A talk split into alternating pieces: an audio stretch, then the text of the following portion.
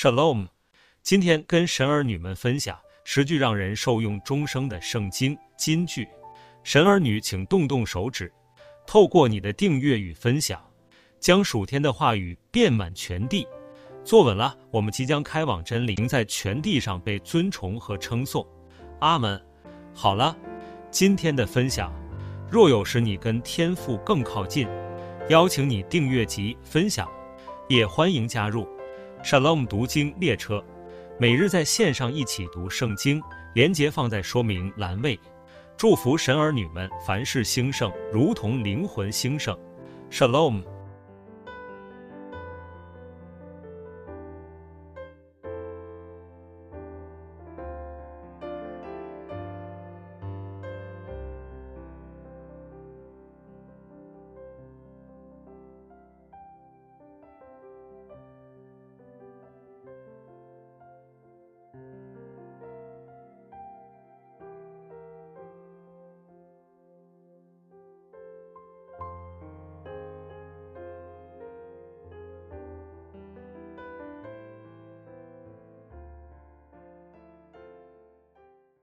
Shalom，今天跟神儿女们分享十句让人受用终生的圣经金句。神儿女，请动动手指，透过你的订阅与分享，将属天的话语遍满全地。坐稳了，我们即将开往真理，驶向命定。一，你们愿意人怎样待你们，你们也要怎样待人。路加福音六章三十一节，这是一条非常实用的人际关系原则。可以在人群中形成良性循环关系链。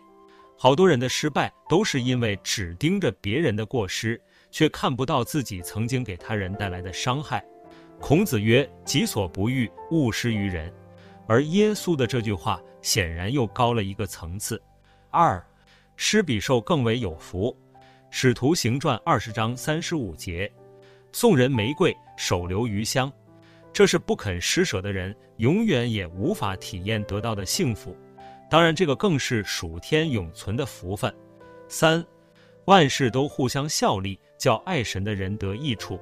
罗马书八章二十八节，明白这一道理的人，再不会对生活充满怨言，因为终极目标已定，就是要你得益处，还有什么过不去的坎儿？但前提是一定要对造物主上帝心存敬畏。四。不要为明天忧虑，因为明天自有明天的忧虑，一天的难处一天当就够了。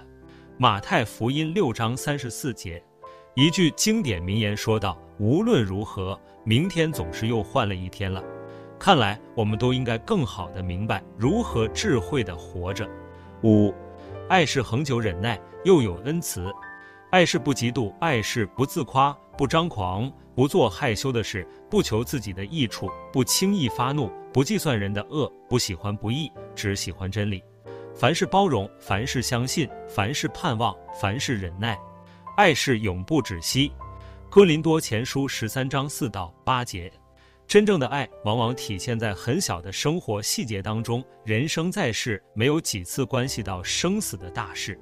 很多时候，我们可以爱对方到为他去死，但却做不到每天为他挤牙膏，甚至可能为谁来做饭，谁洗碗争得不可开交。然而，爱的真谛便在于生活琐事上凡事包容，凡事相信，凡事盼望，凡事忍耐。六，神的旨意就是要你们成为圣洁，远避淫行，要你们个人晓得怎样用圣洁、尊贵守着自己的身体。帖撒罗尼迦前书四章三到四节，现在的时代说这样的话会被很多人抛砖头，但圣徒保罗不怕。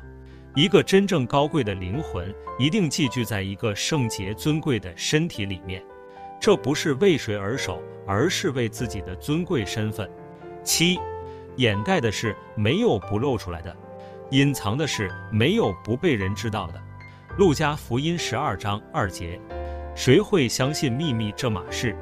两个人的事情就不是秘密，而就算是一个人的事情，上帝也一定知道。八，我赤身出于母胎，也必赤身归回。赏赐的是耶和华，收取的也是耶和华。耶和华的名是应当称颂的。约伯记一章二十一节。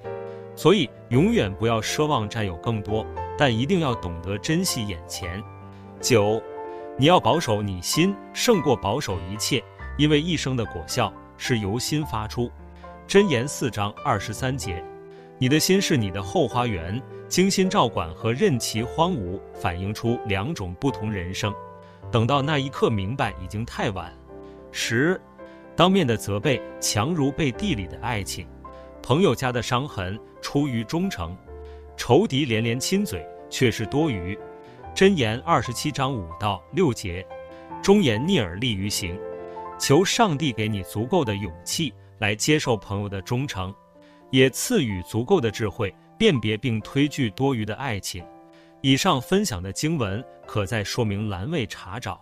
最后，我们一起用这十段经文来祷告：父神，今天我们来到你的面前，感谢你在我们生命中所行的奇妙作为。我深知你是那慈爱、良善、公义和信实的神，你的话语能够鼓励我们、引领我们，使我们在这个充满挑战的世界中得以安然无恙地前行。